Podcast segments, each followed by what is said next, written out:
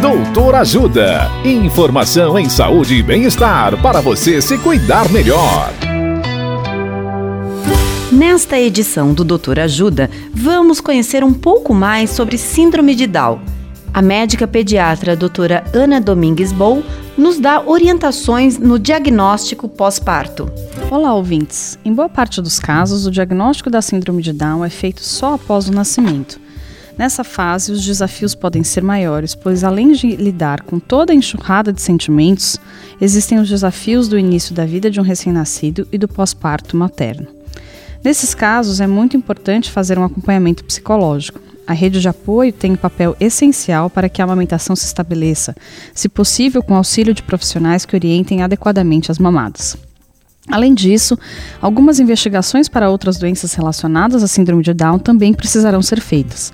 Todos os bebês devem realizar o ecocardiograma buscando alterações no coração.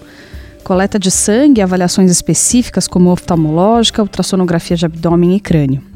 Essas pesquisas, quando feitas precocemente, permitem a detecção de doenças sem que haja grandes prejuízos e a realização de intervenção precoce. Caso tenha dúvidas, não deixe de perguntar ao médico pediatra. Dicas de saúde sobre os mais variados temas estão disponíveis no canal Doutor Ajuda no YouTube. Se inscreva e ative as notificações. Assista agora mesmo os conteúdos do Doutor Ajuda acessando www.ajudasaude.com.br ou baixe o aplicativo Ajuda Saúde.